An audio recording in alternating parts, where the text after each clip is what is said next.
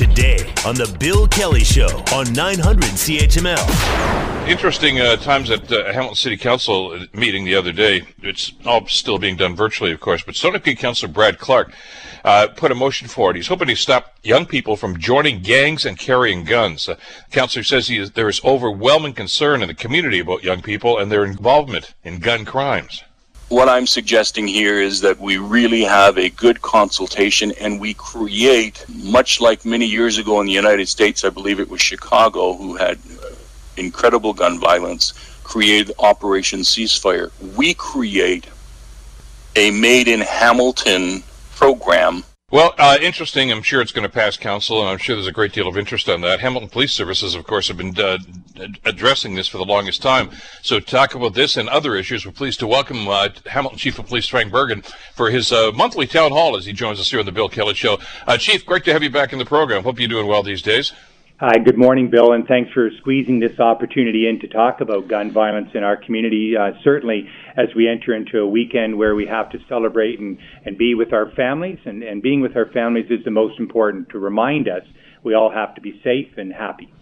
Absolutely. Let's talk about what initiatives the police services are doing. This is not, uh, Councillor Clark obviously is focusing on what's going on here and hoping for a made in Hamilton solution, but this is a, this is an international, this is a global problem. This is going on all over in cities all over the world, really. But let's specify what's happening here in southern Ontario because I know it's been an ongoing problem for a long, long time now.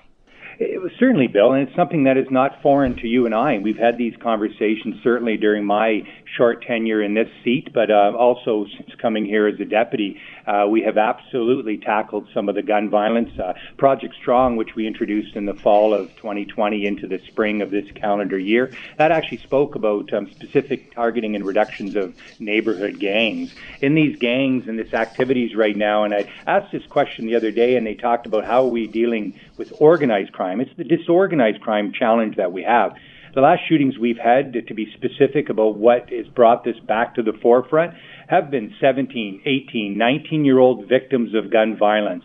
This is a conversation that has to occur with everybody sitting at the table. In some cases, because of conversations internationally and nationally about legitimacy of policing, we end up having the school liaison officer program being suspended in some of the schools. The reality is, though, in order for us to have this conversation, each of us plays a role. Everybody has to have a hand in looking at a possible made in Hamilton solution. And I can tell you right now, Bill, I'm sitting at the table already. Uh, let's. I, I I'm on record about my concern about the the, the, uh, you know the school liaison program getting I, I thought it had some positive effects, especially in the early stages of, of that program. But it, it is what it is, so you have to deal with the, the circumstances it is. But you talked about uh, a lot of the violence that we've heard about lately, Chief, as being what you call non-organized crime. Uh, what are these? Are these are these crimes of violence? Does this have to do with the drug trade? What what what's happening? I, I know that no no two are probably the same, but you know we hear about well they say well it was a targeted, uh, you know, attack on on an individual. It's cold comfort. It's gunplay on our city streets, and that's that's frightening. Cold comfort, absolutely, Bill. You took the words right out of my mouth. It's nothing for anybody to sit listening to this program right now to go, well, it's not targeted. But the reality is, these people are not skilled marksmen and they're they're looking at turf protection. They're looking at whatever the makeup of their 15, 16, 17 year old gang in order to be tough in their little area and maybe do sales of a few dime, dime bags or some other level of criminality. And they take it personal and they use social media against each other. They ramp each other up. And the next thing you know, they find a gun, they get a gun, and they start pulling triggers. Very, very dangerous. And that's why making sure that we understand what is actually the energy, but it also goes back to understanding the importance of the relationship with police the relationship with youth development. There are so many amazing programs that are programs that we see with City Kids, with Eva Rothwell, with Pro Action, where there is demonstrated ability for people to understand that at an early age, understanding the role of a police officer in the community and not looking at it as just negatively because of some other moniker or some other name or some other assumption. But the reality is we, we by stifling a program, we then don't allow that program to offer maybe a helping hand or some sage advice or some support when somebody is isolated. And once somebody is isolated, as we know in pack mentality, is these people will exploit them, they'll take advantage of them, and the next thing you know, it becomes only alternative is to join a gang. There are so many other things with sports and with academics and other things that these kids need to be uh, enlightened with and to be encouraged to go to, and not default to just being part of a gang. Chief, uh, I know you work constantly with the OPP and with the RCMP, as a matter of fact, on this issue. But where are the guns coming from? How easy is it for, for somebody like that to access firearms? Well, again, I really with technology right now, unfortunately, there is an emerging trend with 3D printers and looking at other things that are causing us grave concerns that can be domestic oriented. The reality is with shipments of things through Amazon, etc., but the proliferation of guns, as you say, is not specific to Hamilton. It moves throughout the GTA. Uh, we work not only with our OPP and RCMP, but more importantly within the Golden Horseshoe. This weekend, I just attended an event up at uh, Collingwood with the Ontario Association of Chiefs of Police, and I can assure you that community safety is at the top of our discussion point, talking about and those relationships to stem the tide of that movement of guns. And the reality is, as you know, we're taking guns off the streets, but we're taking guns off the streets at six o'clock in the morning with an impaired driver with a loaded nine millimeter. We're taking guns every day off the streets because people have gotten to a point where they think it's okay. It's not okay, Bill. Talk to us about the gangs. You mentioned that a couple of times, and I know there was a huge focus on that a couple of years ago. Uh, Hamilton Police Service, of course, had the Guns and Gangs uh, Squad division that uh, that was very active. Are, are, gangs still a big problem? We don't hear about them in the news a whole lot, but uh, obviously you're on the front line. You and your officers are on the front line. Uh, what's going on there? Yeah, Bill. Again, uh, thank you very much for that prompt. But again, uh, a lot of people have assumed that the guns and gangs and other initiatives out of major crime are just a one-off. That's not the case. We, in fact, have teams put in place in the Hamilton um, environment that allow us to work with our whole of service. Our frontline officers understand the intel. They understand what is is going on. Uh, yeah, we do have a, a gang issue within our community, but it's not as structured as what we have seen perhaps in the 80s and the 90s. What we are seeing again is just this um, small groups of people who seem to congregate and seem to find a name or something that might be relevant to their housing project or to their actual street address or their community. And those are the ones that are moving throughout our city. And, and the commonality in this case, uh, again, is this proliferation of the opioid trade. So when we talk about the larger problem, Bill, and we talk about community safety and well-being, please understand that, that all of these things are important. Homelessness, harm reduction, mental illness, all of these things uh, causes great impact. And, and if we're looking at basically the proliferation of the opioid crisis, Code Red, and all the other challenges that we're seeing in our health envelope, our, our education, our housing, etc., these are things where we need to sit back and use the actual tenets of the community safety and well-being plan and everybody go to a table stop your agenda, leave the agenda at the door, and understand that we're competing for certain provincial and federal dollars, municipal dollars. Everybody is establishing the municipal budgets now, moving into 2022. Take a breath. Let's prioritize what are our problems in our community, and I can certainly say uh, one number one priority is looking after the opioid crisis in Hamilton. I, I, maybe this ties in with the, the, meeting you had with the Ontario Chiefs up in Collingwood the other day, Chief. Uh, but when you talk about community safety, uh, talk to us about the uh, the involvement and the I think the importance of some of these community organizations. You touched on a couple of them a second ago. City Kids, Liberty for Youth, another one. Eva Rothwell Center, and there are some some great Living Rock Course downtown. Some great organizations. Uh, these are grassroots organizations that that are really doing what they can to try to assist. That's right, and they need to be at the table. They need to have those discussions. Unfortunately, sometimes people with the loudest voice get to have a seat at the table. The reality is we have to look across the whole city landscape to look at champions.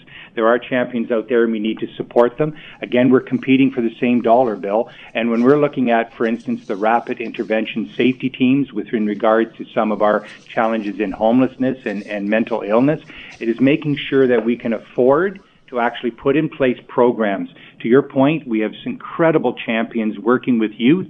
If we're going back to our original conversation about uh, youth violence and, and lost youth within our community, let's make sure that we give them an opportunity to age gracefully and, and raise a child in this city. Uh, very quickly, I want to get an update. Uh, it was just a week ago, of course, that we had the uh, incident in the west end of the city with the, that idiotic behavior uh, out near McMaster University campus. I know there have been some arrests. This is an ongoing investigation, isn't it, Chief? Yeah, we've had a couple arrests already made. I believe we're up to eight arrests right now, and we'll put this into context. This was 5,000 people. Uh, again, you started off by talking about what the weekend looks like and unfolding. It's a great time right now for every parent to sit at their table on Monday and Sunday at their dinners to talk about what expectations are of people who are participating in the community. We have a couple handful of people who unfortunately now have, have tarnished the reputation of great kids within our community. Uh, their, their drunkenness, their, their behavior is not acceptable. And, and the reality is those 5,000 people are now marked by the activities of what 20, 25 people who just took it too far. Uh, there's some concern here, especially uh, from people in the neighborhood, because of the violence that occurred there, and of course the, the property damage that occurred. Uh, were police, and, and, by, by, that I mean not just Hamilton police, but even of course the, the campus police, were they ready for this? Were they prepared for this? I mean, they they, they saw the crowd there, and there, there's a concern I know, uh, it, you know, that something might happen. Hindsight's always 2020, but but what was was the staffing there? Were the, the were ready to to be able to handle something of that nature? I've had the benefit over many, many years of working with staffing towards the workload and understanding that and having coming out of Toronto and looking at events like Caribana where over the course of a weekend you have a million people take over the, the lakeshore. The reality is that the science of it is, is really born on what we did and that is we worked closely with Hamilton Fire, Hamilton Municipal Law Enforcement, McMaster Security and we looked at the operational plan. The intel and, and keeping in mind, intel now is whatever the social media platform that is before us, and they seem to change every day. So actually, if you look at the actual math, uh, the 30 officers that were there and, and, eventually augmented up to 45 of them, uh, actually by math would have um, been able to manage that. I just want to clarify though that this wasn't truly just the, the you know the, the things we see. This wasn't a riot. This was not uh, the gun violence or anything like that. This is just the behavior of, of, of drunken people who have lost control of their faculties for that period of time. It is not comforting to a community. I'm not saying that, but the reality is in perspective. Um, again, uh, I'm glad things weren't worse. And I'm glad as well that the common sense of the majority of people understood that by six o'clock in the evening they were going to go home. There was still that handful of people that I guess the alcohol takes over and their behavior is controlled by other vices, and as such they still want to be silly buggers. So yeah, that I believe initially that there can be a lot of people who can Monday quarterback things, but there were adequate resources to deal with what ultimately uh, was just crowd management.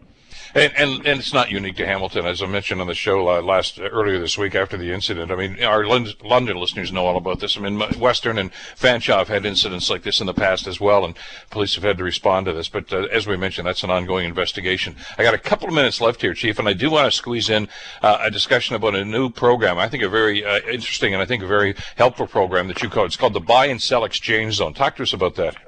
Yeah, we're not we're we're not getting into being now uh, traders of, of commerce, but the reality is what we see, and and we're not we're not the only jurisdiction that sees this, but people are being exploited. People are being exploited by a, a, shiny object or availability to get a, a reasonable price for a used iPhone, and they're, they're getting ripped off. They're they're going to a, a site somewhere with ill light ill lit and back parking lot and no other witnesses and getting robbed. Uh, so what we've done is we've created an environment up on Station 30 on Rymal Road where we've got clear signage of two spots. It's in the forecourt of our station. It's well lit. Uh, it's not going to have a police officer. We're not there. We're not going to be a signature on on a on a sale or anything like that. But we're there to maybe make somebody think if you're going to rip somebody off, it wouldn't be a great idea to do it in the pavement in front of a police station. And also somebody who's wanting to to move on a product or to look at something they no longer have use for and want to upgrade their their electronic device, maybe to give them a little bit of comfort as well. Say, hey, I'll meet you up there at station 30 at one o'clock, and and why don't we see if we can't do this in a respectful way. And, and, I know that you've uh, you've talked in the in the press release here about some of the other things that people should keep in mind. You know, if uh, somebody wants to meet you at one o'clock in the morning in someplace in a dark corner, I, you, you, better be careful. I mean, daylight is probably the best time to do any of these transactions uh, if you're going down that road. And this is this is good. I think it's going to assuage an awful lot of the concerns that people have about this. Is this up and running now? It's already it already is up and running. I in fact uh, went up there yesterday to just look at it. You come into the parking lot. There's signage that will show you where it is. I can tell you, 20 years ago, it was not uncommon that people thought they could find a DVD player in a box and it, you know, was wrapped up. They got home and it was full of telephone books or a brick. Because again, it's just the buyer beware. Uh, this is an opportunity again, just to give people that level of comfort. Cost us nothing, Bill. It cost us nothing. A couple dollars for a sign, and, and the reality is, if something goes bad on our turf, hopefully we have the ability to just make someone feel a little bit more comfortable. Uh, good idea, uh, Chief. As always, thank you so much for the time today, and uh, to you and yours, have a great Thanksgiving weekend, and hopefully incident free. And we'll uh, talk again soon. Thank you very much, Bill, and, and to all the listeners as well. Thank you very much for the encouragements you give our police officers every day. It puts a little bounce in their step, and we appreciate it. Happy Thanksgiving. Hamilton Chief of Police Frank Bergen. Thanks again, Chief. The Bill Kelly Show, weekdays from 9 to noon on 900 CHML.